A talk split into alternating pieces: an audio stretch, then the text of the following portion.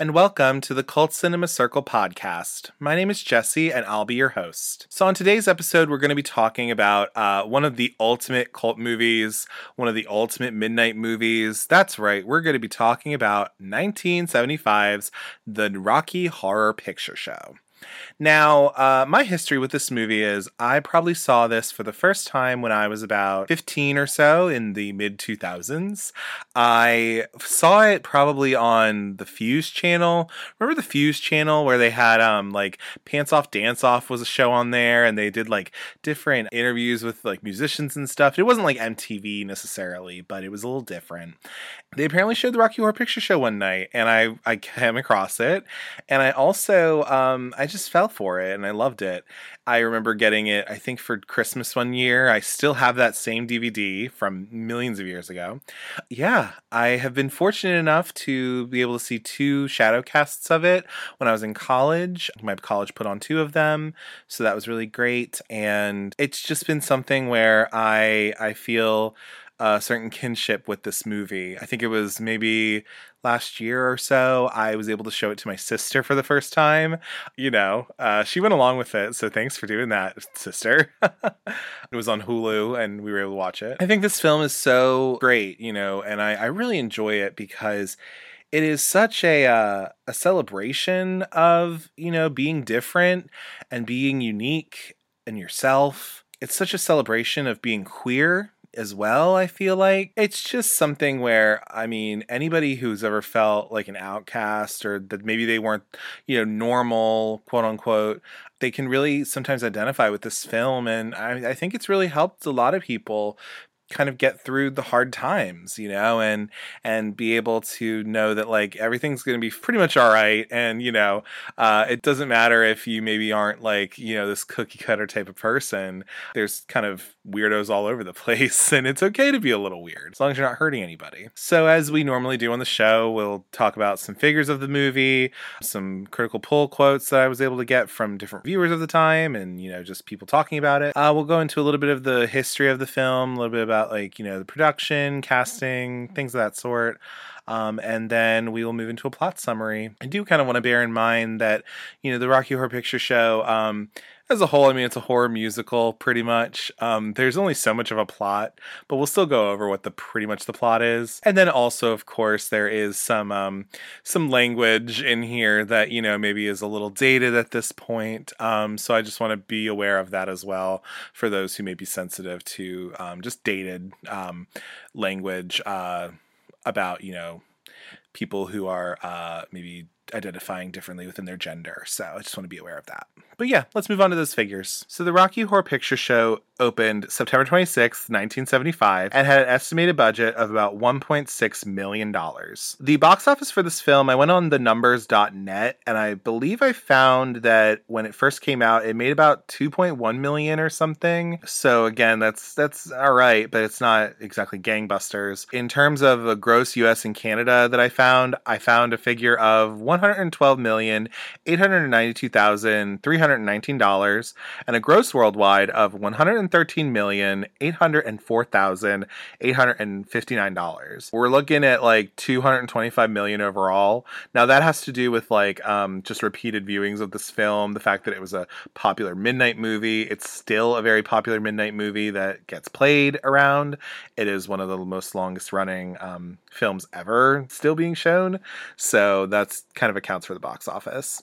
We're looking at a Rotten Tomatoes score of 78% on the tomato meter and an 85% audience score. We're looking at an IMDb score of 7.4 out of 10 and a Letterboxd score of 4.0 out of 5. For our cast of characters, we have Tim Curry as Dr. Frank-N-Furter, a scientist, Susan Sarandon as Janet Weiss, a heroine, Barry Bostwick as Brad Majors, a hero, Richard O'Brien as Riffraff, a handyman, Patricia Quinn as Magenta, a domestic, Nell Campbell as Columbia, a groupie, Jonathan Adams as Dr. Everett V. Scott, a rival scientist, Peter Hinwood as Rocky Horror, a creation, Meatloaf as Eddie, ex delivery boy, and Charles Gray as the criminologist. An expert. So I've got some critical response quotes from critics about this film. So we have good old Roger Ebert from the Chicago Sun-Times who states, "Viewed on video simply as a movie without the midnight sideshow,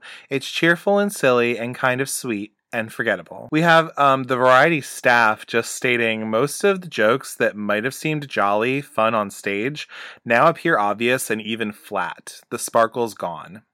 And then we have Jacoba Atlas from the Los Angeles Free Press, who states the music is only adequate and the acting leaves something to be desired, except in the case of Tim Curry, who manages some fine turns as Dr. Frank-N-Furter. So I wanted to go over just some kind of production history of the film um, before we get into a plot summary. Uh, so Richard O'Brien, who plays Riff Raff and is also the writer of this movie, uh, was living as an unemployed actor in London during the early 70s. He wrote most of the Rocky Horror Show, which was actually the stage adaptation um, of this play, pretty much. Um, during winter just to occupy himself. And since he was young, O'Brien had really liked science fiction and B horror movies. So he wanted to combine elements of the unintentional humor of like B horror movies. So think like Plan Nine from Outer Space, portentous dialogue of schlock horror, Steve Reeves muscle flicks, um, and 50s rock and roll into a musical. And so he conceived and wrote the play, um, The Rocky Horror Show, against the backdrop of the glam era, which had manifested itself in British pop culture, which we definitely see in Frank-N-Furter's kind of costuming and how they look.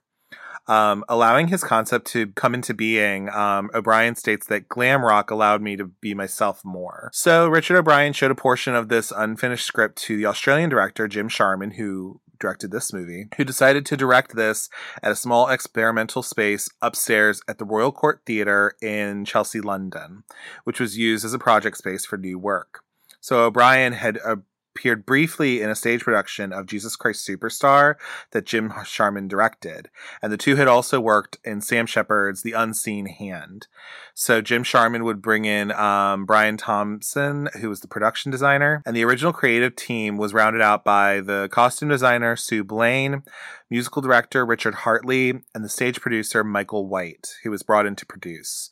And as the musical went into rehearsal, the working title was They Came from Denton High, and it was changed before previews at the suggestion of Sharman to The Rocky Horror Show. So, having premiered in this small 60 seat Royal Court Theatre, it moved to larger venues in London. It went to the Chelsea Classic Cinema on King's Road uh, in August 14th, 1973, before it found a quasi permanent home at King's Road Theatre. Um, it was 500 seats from November 3rd of 1973, and then running for six years. And the musical made its US debut in Los Angeles in 1974 before playing in New York and as well as other cities. So, um, producer and Ode Records owner Lou Adler had attended the London production um, in the winter of 1973, where he brought his friend Britt Ekland, who was in The Wicker Man, for any of you who may have listened to, I believe it was last week's episode. Um, and he immediately decided to purchase the U.S. theatrical rights, and his production would be staged at the Roxy Theater in L.A. And so in 1975, the Rocky Horror Show premiered on Broadway at the 1000 seat um, Belasco Theater. So, in terms of filming the Rocky Horror Picture Show, this was set in the fictional town of Denton.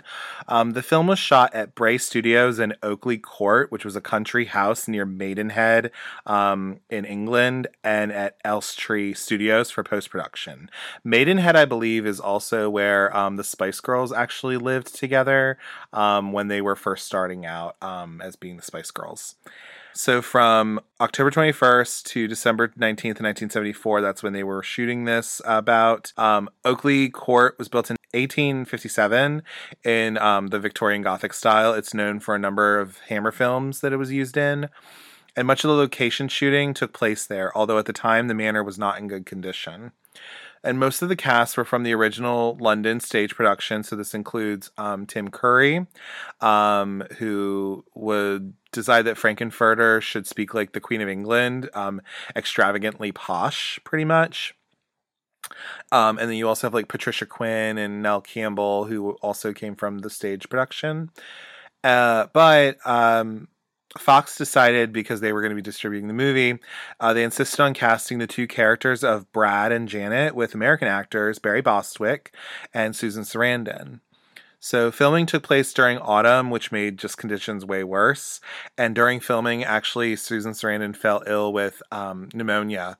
And the filming of the laboratory scene and the title character's creation um, occurred literally on October 30th, 1974. So it was a nice little Halloween treat. Um, so this film is both a parody and tribute to many of the science fiction and horror films of the 30s to the 70s. And so the film production retains many aspects from the stage version, like the production design and the music, but it adds new scenes that were not featured in the original stage play. The film's plot setting and style echo that of the Hammer horror films, um, which had their own instantly kind of recognizable style just like how the Universal Monsters did. And the original proposed opening sequence was to contain clips of like various films that were mentioned in the lyrics, as well as the first few sequences shot in black and white. But this was ex- deemed too expensive and it was scrapped. Another kind of fun thing about that was that um, considered to have pretty much everything up to the entering of the house to be shot in black and white. Um, and I think even on a DVD, I don't know if my DVD does it, but I believe um, there is versions of it where it exists where you can have it in black and white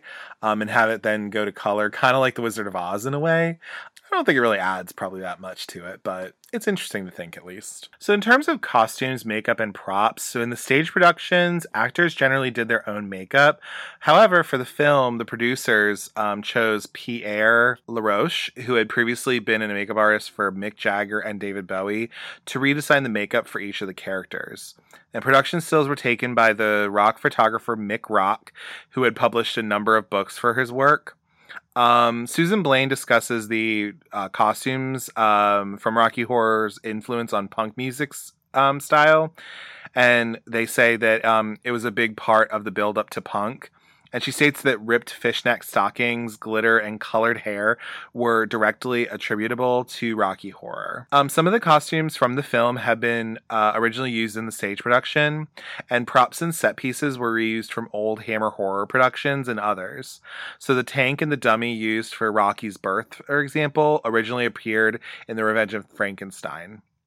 And these references to earlier productions, in addition to cutting costs for the film, enhance the cult status of this movie. Susan uh, Sue Blane uh, was not keen on working for the film until she became aware that Tim Curry, an old friend of hers, was committed to the project. So Tim Curry and Sue Blane had worked together um, in Glasgow's Citizens Theatre in a production of The Maids, uh, where Tim Curry had actually worn a corset. So Sue Blane arranged for the theater to loan the corset from the other production for Rocky Horror. And she admits that she did not conduct research for her um, designings. She had never seen a science fiction film, and she was acutely aware that her um, costumes for Brad and Janet may have been generalizations. She's quoted as saying, When I designed Rocky, I never looked at any science fiction movies or comic books. One just automatically knows what spacesuits look like, the same way one intuitively knows how Americans dress. Um, I had never been to the United States, but I had this fixed idea of how people looked there. Americans wore polyester so their clothes would increase, and their trousers were a bit too short. Since they're very keen on sports, white socks and white t-shirts played an integral part in their wardrobe. Of course, since doing Rocky, I had been to the United States and admit it was a bit of a generalization, but my ideas worked perfectly for Brad and Janet. The budget for the movie was $1.6 million, far more than the stage production budget, but having to double up on costumes for the film production was expensive. Um, for filming, the corsets for the finale had to be doubled for the pool scene, with one version drying while the other one was worn on set. And while many of the costumes were exact replicas from the stage production, other costumes were new to filming. So, like Columbia's gold sequined swallowtail coat and her top hat, and then Magenta's maid uniform as well. Sue Blane was amazed by the recreation and the understanding of her designs by the fans. So when she first heard that people were dressing up, she thought it would be kind of tacky, but she was surprised to see the depth to which the fans went to recreate her designs. Um, so, for example, a horror, a Rocky Horror fan by the name of Mina Credure, who designs costumes and performed as Columbia for Houston's performance group, um, she states that the best part is when everyone leaves with a big smile on their face, noting that there's such a kitschiness and campiness that it seems to be winking at you.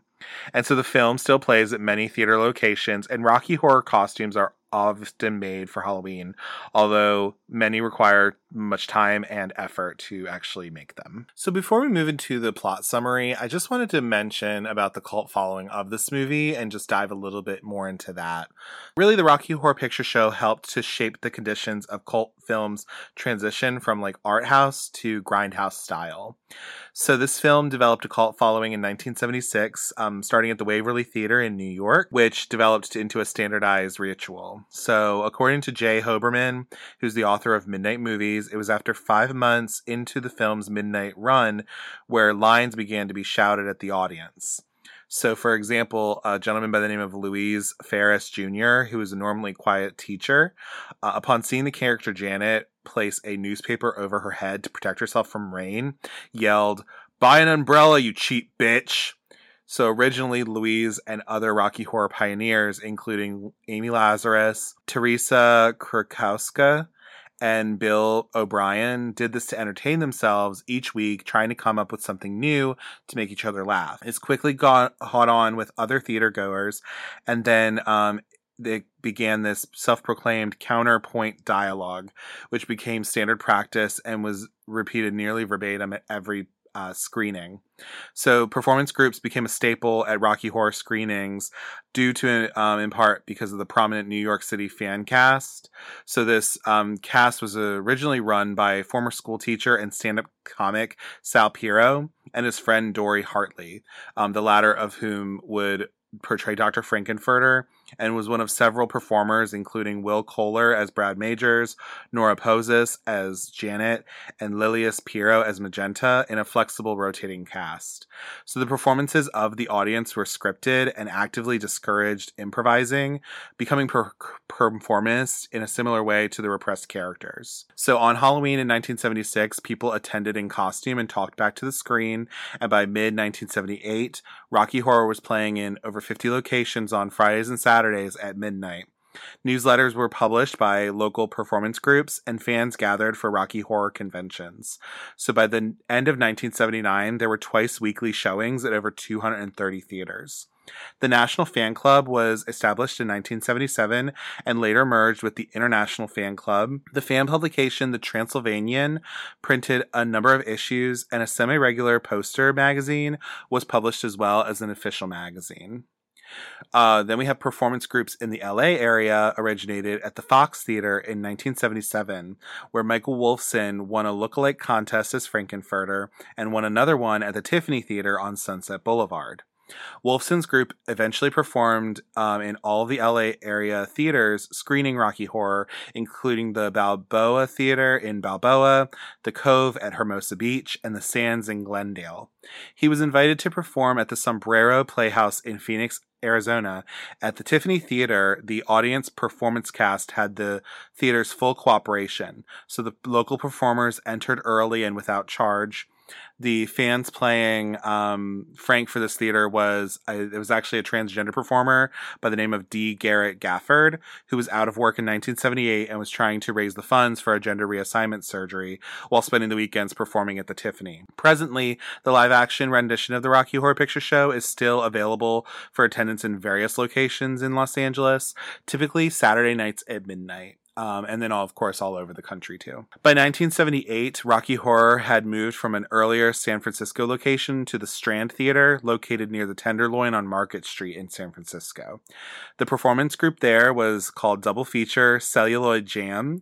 Uh, it was the first one to act out and perform almost the entire movie, um, unlike the New York cast at the time. So the Strand cast was put um, together from former members of an early Berkeley group um, that was disbanded due to less than enthusiastic management. For Frank-N-Furter was portrayed by Marnie uh, Scofido, who in 1979 attracted many of the older performers from Berkeley. Other members of this group include Michelle Erickson as Columbia, her twin sister Denise Erickson as Magenta, Kathy Dolan as Janet, and Linda or Lou Woods as Riff Raff. Uh, the Strand Group performed at two large science fiction conventions in Los Angeles and San Francisco.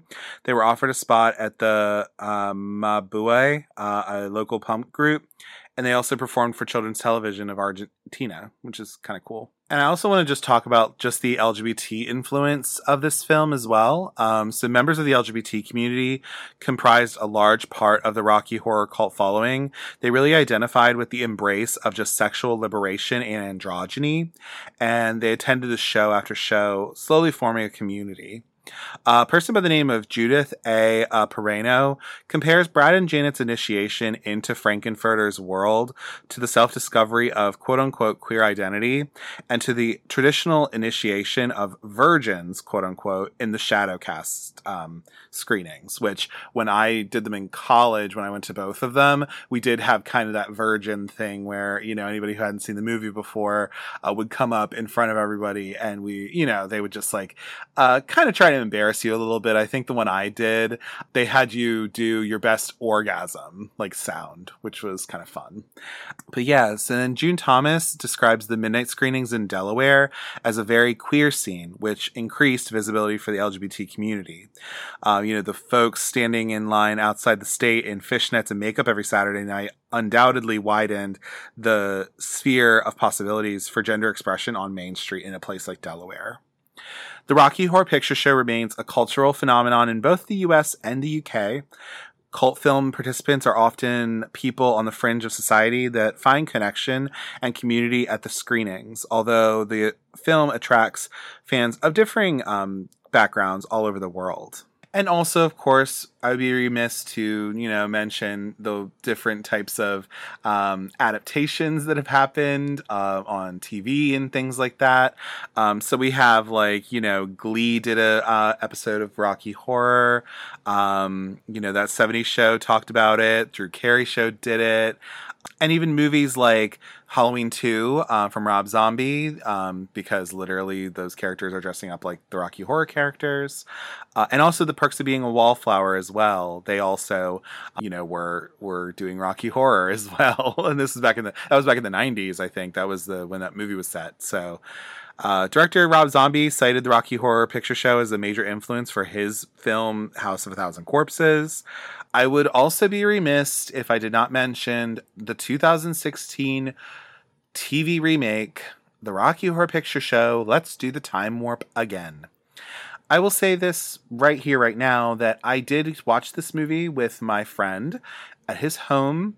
I, it is comparing apples to oranges there are little things that are good about it, um, but really, for the most part, I would say the beginning part with the usherette singing science fiction double feature is good. The diversity of the cast, I think, is good as well. Having someone like Laverne Cox in the film playing Frank-N-Furter, being a you know black transgender woman, and also even some of the Transylvanians as well. You know, having people of color in it, uh, and not just having it be like you know very predominantly white as the original movie pretty much is. So I, am glad for the diversity of cast, and you know, I guess the usherette part in the beginning was fine, but other than that, I, I really I I, I can't watch it again. You know, um, it's been four plus years that I've seen it, and I don't want to watch it again. And the people in it, you know, I mean, they can sing, like you know Ryan McCartan and Victoria Justice, and you know, it's not that these folks, Reeve Carney, like they, it's not that they can't sing. Annaleigh Ashford, I mean, come on, like of course they can. These are people who, except for Victoria Justice, I mean, all three of whom I just named have been on Broadway in some way. You know, they've done they've done professional theater. I don't know what it is. It's just it's a little too sanitized for me, honestly. I feel like it was more of a, a cash grab, if anything, which was kind of weird because it came out in 2016. So they had already like kind of passed the milestone, if you will. You know what I mean? If they did want to do an anniversary thing. But no hate to Kenny Ortega or anything, but I I just and then you can also get into the things of like, well, you know, Frank-N-Furter is played by uh, you know transgender woman, and but the whole kind of thing is like, you know, Frank-N-Furter is supposed to be kind of this like male presenting person who is has dressing up in women's clothes kind of and you know all this kind of stuff and and it's supposed to be a little bit more queer than just a transgender woman who is now you know doing some sapphic things with like Janet maybe and then just doing some hetero stuff with Brad you know what I mean but that's my own kind of thought and you know, uh, I would personally not recommend watching it. Uh, I would just watch the original movie, and you'll you'll enjoy yourself wholeheartedly. But anyway, let's get to that plot summary. So we open the film on the 20th Century Fox logo, and then we are put into our title sequence where we see um, these lips that come up, and the lips are singing the song Science Fiction Double Feature. And it goes like, you know, it's talking about these different movies from like the 30s, 40s, 50s and it's this is the opening song science fiction double feature. And this is kind of setting the scene of what this movie is exactly about because it's very much a parody of these kind of b movies uh, horror movies sci-fi movies from the middle of the 20th century. So then once we have this song complete uh, we then have um, the wedding. So this is ralph hapschatt and betty monroe who have just gotten married um, and then in attendance at this wedding you have our like main characters Brad Majors, played by Barry Bostwick, and Janet Weiss, played by Susan Sarandon. Um, if you didn't already know, um, Susan Sarandon was actually married to Chris Sarandon. If you don't know who Chris Sarandon is, you probably do. He was the detective in Child's Play. He was the vampire in Fright Night, 1985. He is the voice of Jack Skellington, my boo. Um, so they were married at one point and they're no longer married. You'll also notice that all of these people who are at the wedding are actually also the Transylvanians that show up later, which is always kind of fun. I believe that J- Brad and Janet met in college or something, and they also knew Ralph and Betty back then. And then, of course, they're at their nice little wedding. Um, you'll also notice that at the wedding as well, you also have the characters of Tim Curry, Patricia Quinn, and I believe Richard O'Brien are in the background, and they play uh, the people who are like owning the church, I guess, which is kind of fun and is always just something notable. So then you have the intro. So Brad and Janet, you know, the car goes off with um, Ralph and Betty. There's a message on the side saying like, you know, um, she got hers tonight, he'll get his, or something like that, uh, which I think is really funny. You see that uh, Brad and Janet are just kind of walking over the church, you know, and they're walking past it. You have all that. They also got a photo uh, at the wedding as well. It's very nice it's so funny because it's fun that these people actually are also going to be the Transylvanians too, I guess. But um, then you have the song um, of "Damn It, Janet" that starts. So this is uh, pretty much Brad professing that like he loves Janet and like they should get married and you know be all awesome and wonderful. Uh, and then of course there's a billboard in the back that says "Denton, the home of happiness." At the graveyard, like right there, because it's a church graveyard, I guess. But this is a really fun song. Um, and again, it's just talking about how much Brad loves Janet, how they were getting engaged now, um, and that's all f- fine and well. And then they decide, um, and they profess their love to each other, and that's all really fun and great. Uh, then after this song, you have the intro to the criminologist, played by Charles Gray and he was also played by Tim Curry in the remake, the TV remake on Fox, uh, which is fun. Um, but this criminologist is kind of our narrator throughout the story. He's smoking uh, a cigarette in a cigarette holder, and um, one of his lines is saying, "I would like, if I may." To take you on a strange journey. Um, and so he's explaining about like who kind of Janet and Brad are, um, who Everett Scott is a little bit, and pretty much talking about how like, you know, they were driving along and then, um, you know, they got into this like weird situation that, you know, they'll never ever forget. So after the criminologist speaks, you have Brad and Janet. They're driving to then go visit Dr. Scott. You see that um, Janet is uh, reading the newspaper in the car, and you have Richard Nixon on the radio, which is kind of fun because I guess at the time that this is set, I guess he was still in office in some way, shape, or form, or it's to be assumed that this is before he was impeached. I guess You're, they're driving to meet Dr. Scott, but they come up against a dead end.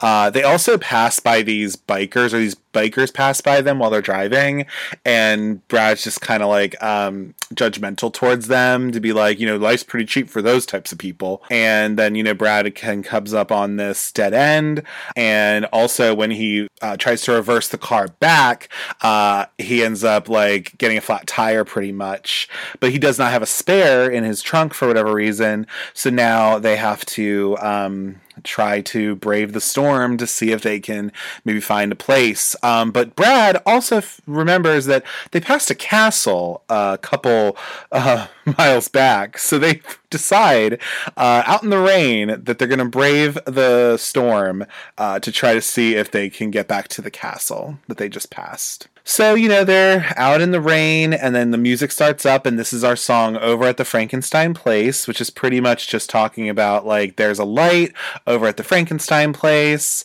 And then you hear Riff Raff singing as well. Riff Raff is played by Richard O'Brien, the screenwriter of this movie. It's just a pretty, pretty song. I really like it. Um, and it's just really kind of fun. I thought they did all right with it in the remake, I guess. It was, it was good. Um, this is also where you have like um, when you go to a showing and they have props for you um, they'll normally give you a newspaper so that you can do what janet's doing and just put the newspaper over your head. Uh, and then also um, it's like that. And then like during the wedding scene like they'll throw rice at the like screen um, and things of that nature uh, and then once over at the Frankenstein place is done, we then go back to the criminologist, who again then just kind of explains to us that like they happened upon this house and they didn't really know what they were getting themselves into, but they're about to see. So then you see that um, Brad and Janet knock on the door, pretty much, or they ring the doorbell, and you get introduced to Riff Raff, who I just said is played by Richard O'Brien, and he just goes, "Hello." And then, you know, Brad is saying, like, you know, hi, I'm Brad Majors. This is my fiance, Janet Weiss. Can we use your phone, pretty much? And then Riff Raff just says, You're wet. And then, and then, um, Janet's just like, Yes, it's raining. And then Riff Raff says something about, You'd better come inside. And then, uh, before he says that, um, Brad and Janet see a bunch of um, motorcycles for some reason that are just like parked outside its castle. So that's fun. And so then you get the intro to, like I said, Riff Raff. You'll also meet Magenta in just a little bit. Um, Magenta is played by Patricia Quinn, and she is the housekeeper, maid person of this uh, particular uh, area. She's actually on the stairs, but nobody seems to notice her until she makes herself noticed. Um, and then they say uh, i think brad and janet call this like this must be our hunting lodge for rich weirdos which i think is kind of fun and so then you know um, riff raff says something about like you know you're coming a good night this is one of the master's engagements or you know uh, i think he says you've arrived on a rather special night it's one of the master's affairs and then Janet says like, "Oh, lucky him," and then Magenta says like, "You're lucky. He's lucky. I'm lucky. We're lucky." and then you have um, the beginning of the most iconic, one of the most iconic parts of this movie is the time warp, where it's just a jump to the left, bitch, and then it's just a jump to the right, and then you put your hands on your hip, bitch, and you put your knees in tight. But it's the pelvic thrust that just really drives you insane. And we're gonna do the time warp again and again and again. So you have the time warp, and this is also the introduction to the Transylvanians. So this is just like a group of people who are at this party, um, and all of that. Um, so you know they do their little dance, and they do their you know they're looking all cute, looking real great, and uh, then you have uh, they're done. You also get an introduction to uh, Columbia, who is uh, played by Nell Campbell or Little Nell, and uh, she's actually an Australian actress, uh, but she is a tap dancer, and she wears this like hot ass like you know gold um, like I don't even know what to call it, but like it's this outfit and it's like really really cute. Um, I also love how the criminologist also has like uh, instructions to do the time warp, so very very thorough. And so yeah, you have that, and they're all on the ground by, by the end of it, which is great. And then uh, then Brad just says something like, "Say, do you know how to Madison?" And it's just like really funny. and then you know, as they uh, kind of are backing up, like because they're just like, okay, what the hell is this? Like, I don't know what this is. Um, so as they go through this, um, Brad and Janet are backing up. And they're just like, you know, this isn't the Junior Chamber of Commerce, Brad. And then Brad says something about folk dancing. Like, maybe they'll do some more folk dancing. And then um, Janet's just like, you know, I'm cold and I'm wet and I'm just plain scared. And then, you know, Brad's like, there's nothing to worry about. And then you see the most iconic of characters, Dr. Frank-N-Furter, played by Tim Curry, who then is singing uh, this song, which is called Sweet Transvestite. Now, of course, that is a uh, dated term, if anything, but again, I'll I'll use it just because that is the literal name of the song. Uh, it's just talking about how like it's pretty much talking to, to it's pretty much Dr. Frank-N-Furter just talking about how hot he is and uh, how great he is. um, and I love how like there's so many great parts of this song. Honestly, where like you know Tim Curry looks at the camera and like raises his eyebrow. It's just so good. Um, and like there's that. There's like you know. Um, God, getting a satanic mechanic, and then you see just like it's just so he is so um, oozing sexuality, if anything, uh, in my opinion. Um, so yeah, that's that's that song. So after that banger of a number by Frank-N-Furter, um, Brad and Janet actually get stripped down to their underwear and they go up to the lab on the elevator that Frank-N-Furter's came down in. And um, they go up with uh, Magenta and Riff Raff and Columbia. And they are in the lab. So you see this like tall ass like ceiling of a lab with the Transylvanians there and Frank-N-Furter's in like this like it's not turquoise, but it's like a um, greenish, bluish type of number, like a lab coat thingy, and it looks great. And so they're given shirts to wear because they don't want to just feel exposed. Um, and then Brad is yelling at Frank-N-Furter and takes his glasses off because he's really, you know, just super. Um, he's just super intimidating, I guess. Uh, and like Frank-N-Furter is like talking about like, you know, do you have any tattoos, Brad? Like, what about you to Janet? And it's just like really funny and cute. And so then um, you have uh, you have that little scene and they're kind of interacting, and then you have Frank-N-Furter's speech that he is delivering to his Transylvanians and to everybody. And I would actually like to do a dramatic reading of that for you now. So he states, It was strange the way it happened. Suddenly, you get a break. All of the pieces seem to fit into place. What a sucker you've been. What a fool. The answer was there all the time. It took a small accident to make it happen. An accident! An accident! And that is how I discovered the secret. That elusive ingredient. That spark that is the breath of life. Yes, I have that knowledge. I hold the key to life itself. And then everyone just like claps and like does their little party like favors and stuff. Which, if you go to Shadowcast, you'll normally, if they provide you with um, supplies, they'll normally give you those to to do with this scene. Um, but yeah, pretty much what he's saying is like he's been able to like bring something back from like you know the dead, I guess, or he was able to make a person, which is cool. Um, but yeah, that's pretty much what that is. So then you have, um, I think it's Riff Raff and Magenta. They just are like, um, there's this like thing with a cover over it, and they just like take the cover off of this like tub, and it's this like fabulous gay ass like tub that is just like there. I guess it's like red and like there's just this like mummy in it apparently. And during this, like Frank-N-Furter's like, throw open the switches on the sonic oscillator And so then these like paint things from the ceiling come down. It's like these little twisty things that you can twist, and then they'll like have like stuff go into this tub. Like I said, there's this mummy thing inside. Uh, it's just like a body that's just like you know floating there, I guess, kind of. Frank-N-Furter is just like twisting these different like colors and shit. The paint that is going into this just makes a gay ass rainbow, which is great. And then it brings the mummy to life, this thing that was floating. And this is our intro to Rocky horror, I guess. He's the creation. This uh, is played by Peter Hinwood, and he is singing a song called Sword of Damocles, which is pretty much just his introduction to the world itself, which is kind of fun. And then, like, the refrain of it is just like, sha la la la, that ain't no crime. Sha la la that ain't no crime, which is just really funny.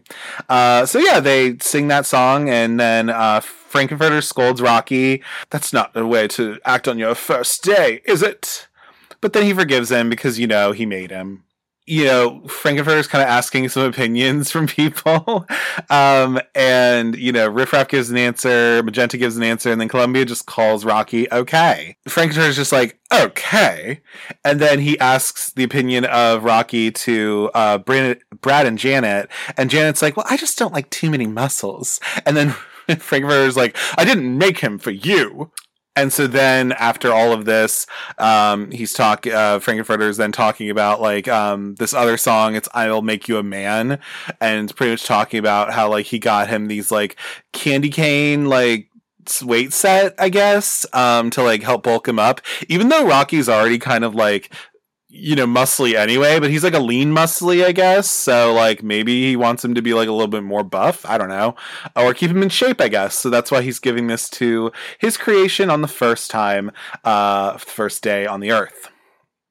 And then after the song ends, it's a really catchy song. Gives him a pommel horse for some reason. And then, like I said, like the uh, the weights and everything. And then we see um, that after this, uh, apparently something happens where like uh Frank-N-Furter like leans on something too much and then this like uh fucking it's not a trap door but it's just like a freezer I guess. It just opens and then like Columbia is just like Eddie! And this is like where we have the intro to Eddie. Um, so Eddie is played by Meatloaf, rest in peace. Uh, this is the song Hot Patootie, uh, which is pretty much just like talking about rock and roll music and being fucking Eddie, I guess. Um, and so, um, that's what happens with that. You can tell, I guess, that Eddie and Columbia were uh, an item in some way.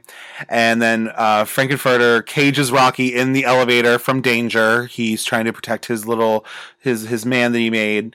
Um, and then in the meantime, while uh, Hot Patootie is finishing up, Frank-N-Furter actually just kills Eddie with a pickaxe. He gets him back into the freezer or whatever, and he just kills him. And then Frank uh, tells Rocky about Eddie and says, you know, you know, it was a mercy killing. And I guess we're supposed to either find out now or we find out later that I guess they split the brain of Eddie and Rocky so that it like went together or something. So that's kind of interesting. So then you have um the ending of I Can Make You a Man. So the song actually kind of then comes back. It's like a reprise, pretty much. So they kind of end, and then uh, they have this like makeshift little wedding ceremony where they have this like nice satin ass bed um, that's like up in this lab apparently, and uh, they they end up uh, going to bed, which is nice. Uh, so it's like you know they walk together, uh, Fra- you know Frank and uh, and Rocky, and they walk to the bed together, and then Frank just uh, jumps into Rocky's arms, and they are, I guess, going to consummate their relationship now. So we just had a whole lot happen, and we go back to the criminologist who says something about the sudden departure of their host, and so pretty much just talking about how Brad and Janet have been exposed to all this, you know, up to this point. They then get sent to their um, respective rooms. Uh, so Janet gets put into like a red room, and then Brad gets put into a blue room and like I think it's Columbia or Magenta. I think they're like taking each of them and they just like throw their clothes at them, which is really funny. Riff Raff and Magenta, they're watching on the camera. They're watching like I guess they're watching Brad and Janet. It seems like, but they're also deciding they're watching on the camera because you just have cameras throughout this whole place. You have a scene with you have a scene with Janet where she's in her bed and then it seems like someone's coming in and it apparently is Brad that comes in and you know trying to comfort her or whatever and then you find out it was actually Frank-N-Furter. Oh no.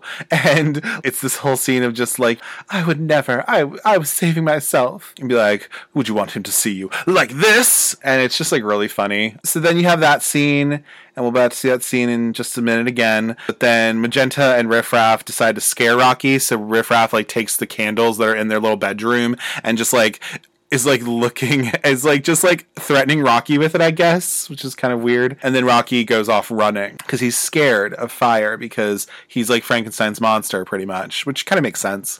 Very influenced by Frankenstein, obviously, somewhere in here. And then as Rocky goes running, he goes escaping. Uh, Magenta and Riff Raff share this elbow handshake, or what we call elbow sex, that are those in the know. Riff Raff gives this weird neck kiss to Magenta, which is just kind of odd. And you're just like, oh, okay, what's happening here?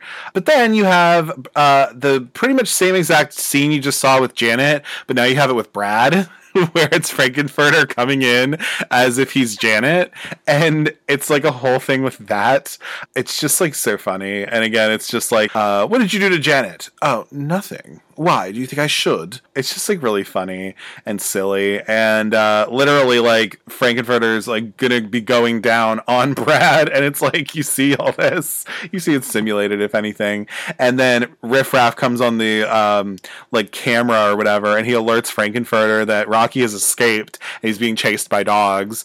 And then, as you know, Frank-N-Furter's just like, come coming. You know, they, they want to finish up though. So then you see that um, Janet is just crying to herself in the lab, and she's just like, "Where's Brad?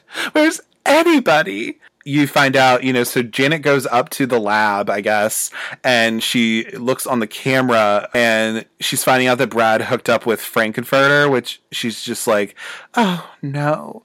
Even though I guess by this point, I think she hooked up with Frank-N-Furter by this point. And then you find Janet, so you see that she finds Rocky crying in the tub where he came out of because that's where his home is. And he's just like scared. And so, you know, she's like, Did they do this to you?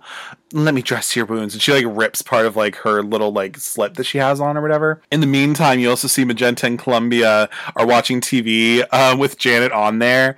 And uh, Columbia has these cute like little Mickey Mouse ears. They're really cute. Magenta, yeah, Magenta is just like doing her hair, which is kind of cute. And then you have the song Touch It, Touch It, Touch Me, which is pretty much just like, well, like I was pretty much a virgin and right now I'm pretty much horny, so like come fuck me. And so that's what he does. That's what Rocky Horror does. Um, so you see that, and then like at the end of the song, you see like Rocky, then you see Brad, you see Frank-N-Furter, you see all the people involved, which is just really fun. So then you see after Touch Touch Touch Me, you see that um, Frank-N-Furter is beating Riff Raff with a whip for letting Rocky out and letting him escape. The outfit that Frank-N-Furter is rocking here is just so cute and really cute, actually. Um, and so then you see somebody's at the door. Dr. Everett Scott's at the door door, um, which is weird because like it's a friend of Brad and Janet, so they're kind of like, oh, like we know him. Like, why is he coming here? And Frank-N-Furter states that he already knows of Doctor Scott already, and so he like, let him in. And Doctor Scott, when he comes in, he goes on a fun journey in his wheelchair because he's wheelchair bound, and he just like gets sent through the whole like house pretty much. So he gets sent up the stairs and then through Columbia and Magenta's room, and then he stops off at the Zen room, and then he pretty much is just brought to the lab, I guess. Breaks through the wall, I guess. And then uh, Brad's line where he's just like, Great Scott! And this is where you would throw toilet paper if you were at a shadow cast. So that's fun. So Dr. Scott um, then talks about why he's there pretty much. Dr. Scott is looking for Eddie, who is his nephew, because um, he went missing a couple months ago, and apparently he sent a letter to him. After I think it's Riff Raff turns something off or whatever. He like pulls a lever or something. Uh, Janet and Rocky get found out, and there's this whole scene where it's just like Janet, Brad, Janet, Dr. Scott, Janet, Brad, Rocky. You know, all that kind of stuff. And it's really fun. And I just love that scene so much. It's so silly. Frank-N-Furter has the line once this all's done, uh, where he says, I made you, and I can break you just as easily. I think I already said this in my Jawbreaker episode, but uh, Darren Stein loves this movie so much. He's the director and writer of Jawbreaker, and he very much, I mean, absolutely took that line from this movie and put it in his um, his own movie where you have uh, Courtney and Violet. They're um, you know in the bathroom together, and Courtney's like giving a talking to to Violet, and she literally says, "I made you, and I can break you just as easily." So I love the gays so much. But anyway, so then before they can continue arguing, uh, fucking Magenta being dramatic as hell, just like hits a gong and she just says, Dinner is prepared! Dramatic as hell, which I love. So the criminologist introduces dinner at Frank-N-Furter's. You have Riff Raff and Magenta. They're bringing in food to serve on like these carts or whatever. Then you get the intro to so everyone's sitting down, and then you get the intro to the turkey carver, and it's also used uh, both as a practical like cutting up your food device, but also as a threatening um, device as well. Because we'll see that um, Frank-N-Furter uses it to threaten people, uh, which I've always loved. They're giving wine to everybody, and like again, you know, Frank-N-Furter's like cutting up the the meat that has come in and giving it to everybody. And then he uh, says like a toast to absent friends. And then it's like a toast, which I think they do something in the Shadowcast for that as well, um, which is kind of fun they have a little toast. You have the happy birthday to Rocky, which again they tend to give you like a little party hat so that you can sing it. But it's just singing happy birthday to Rocky because it's his birthday, which is nice. And then everyone just starts eating. Dr. Scott brings up what he's there for. He's looking for Eddie, and then and then Frank-N-Furter says, "Well, that's a tender subject." And so then Columbia is just like out of her wits, and she's just like, "Please excuse me." And she gets up from the table and she just like walks out of the dining room and she just screams because her dead love is dead. You see a little bit more of this and then you see that Dr. Scott claims that Eddie got involved with aliens or something, um, which you're just like, what the heck? And then they go into the song Eddie, which is pretty much about like how from the day he was born, he was getting into trouble and stuff, and he got himself into trouble. Uh, but then he went missing, and then he sent me this letter. He says, I'm out of my head.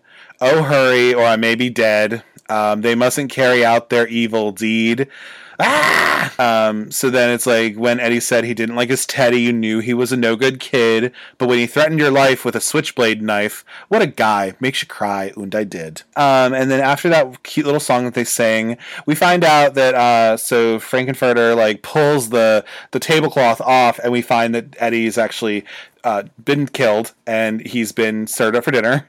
Um, as we already knew he was dead, but you know, he's dinner now. And then we have the song of Wise Up Janet Weiss, where it's pretty much Frank-N-Furter chasing around Janet. And so you have all this going on. It's just like chasing her around. Frank chases Janet up to the lab and makes everyone stuck to the floor to like medusify them or something. Or he does do that, and then you know he medusifies everybody by turning them into stone. But before that, they all like each one of them. Um, I think it's Brad, Janet, Dr. Scott, I think, who say you know something about you're a hot dog, which is like a little thing that they say, which is funny. And then also somebody saying, uh, I think it's Janet who just says, stop. Everyone gets turned into stone pretty much. Then Columbia speaking her mind. She's just like, you know, uh, you killed my love. And then she also gets turned into stone. So all four of them get turned into stone. But then Magenta and Riff Raff, you find out are brother and sister, and they want to go back to Transylvania. They want to go back to whatever they're from them. And this is where I guess you're starting to find out that like I'm going on here, like uh, they want to go back to wherever the hell they're from, and then they have the weird elbow sex again with Magenta and Riffraff. So then we see the criminologist intro. Um, he pretty much intros the floor show, and you're kind of like, well, wait a minute, there's supposed to be a floor show happening, like literally in the middle of the night. Like, what the hell? But then you have the goddamn floor show, and I will say this: that this is my favorite piece in this whole movie. It's so good, so gay. I love it. And so pretty much everyone, um, so is getting them all, you know, done up with their little boas and their little like costumes and shit like that. And then he has a thing of like Medusa, de-Medusify, you know, people.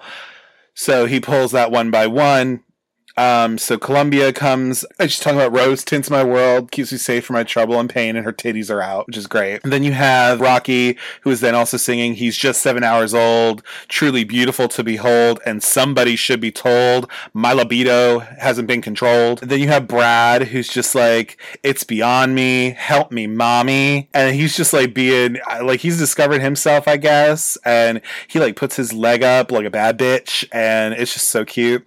And then Janet's all like, you know, ah, I feel released.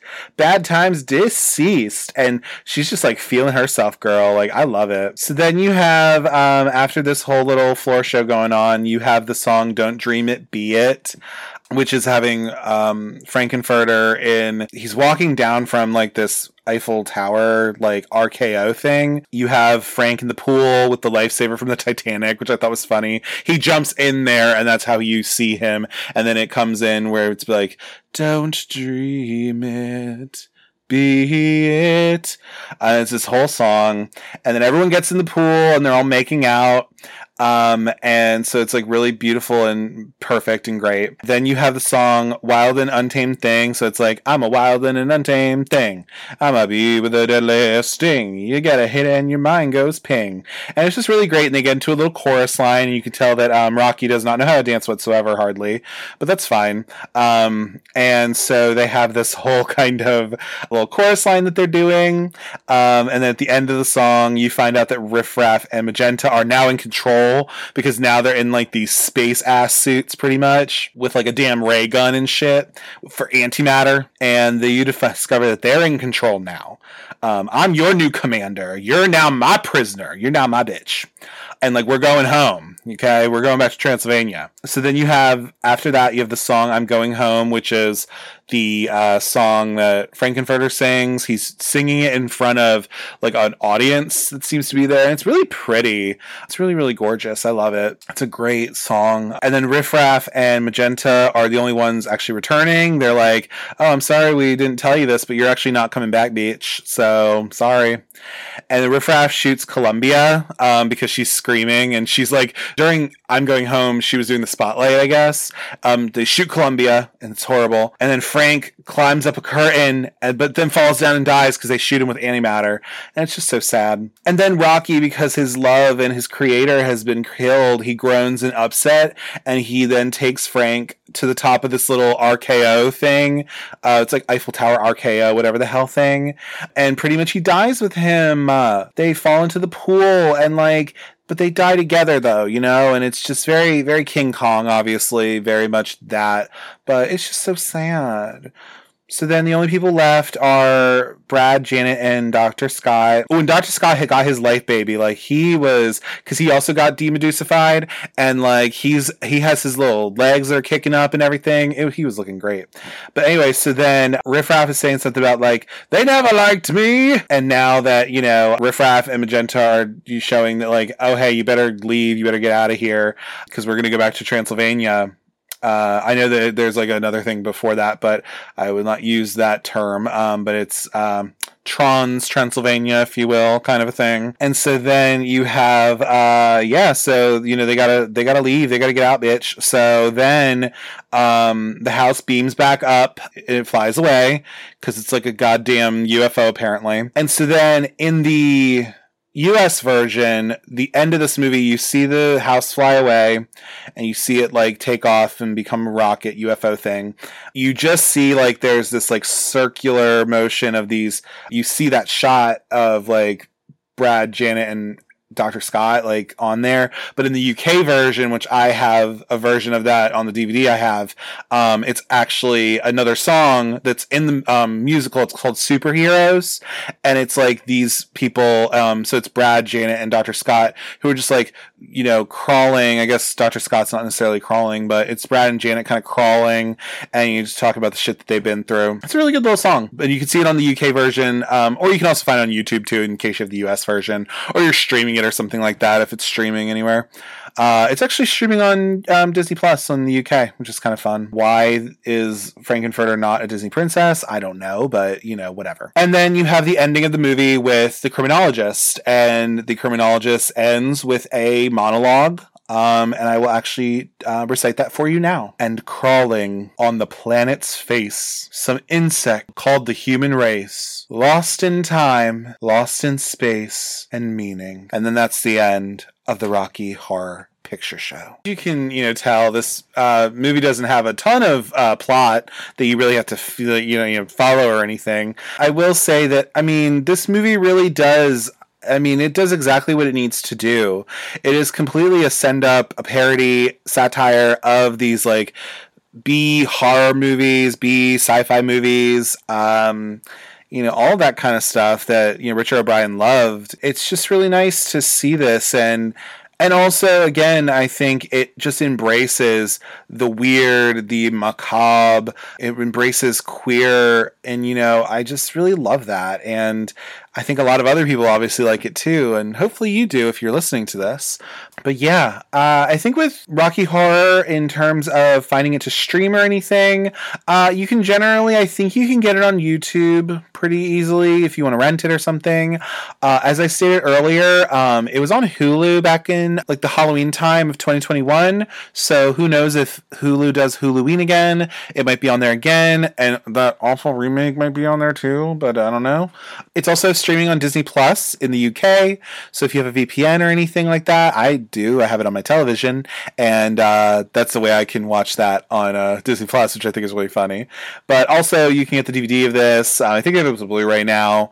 But yeah, I would definitely, if you haven't already done so, you know, get into Rocky Horror and watch it just at least once to kind of give yourself that. I think this is a great um, film to watch with friends, maybe watch with a couple drinks, uh, or under the influence of whatever the hell you want to I guess be under the influence of. Don't go too hard though, because you want to enjoy yourself. This would definitely be a fun movie to watch while you're high on marijuana. Yeah, but that's a little bit more, you know, but that's the end of the Rocky Horror Picture Show. So I definitely, uh, I recommend it to anybody. I love this movie for over 15 years at this point now, and I hope you enjoy it too.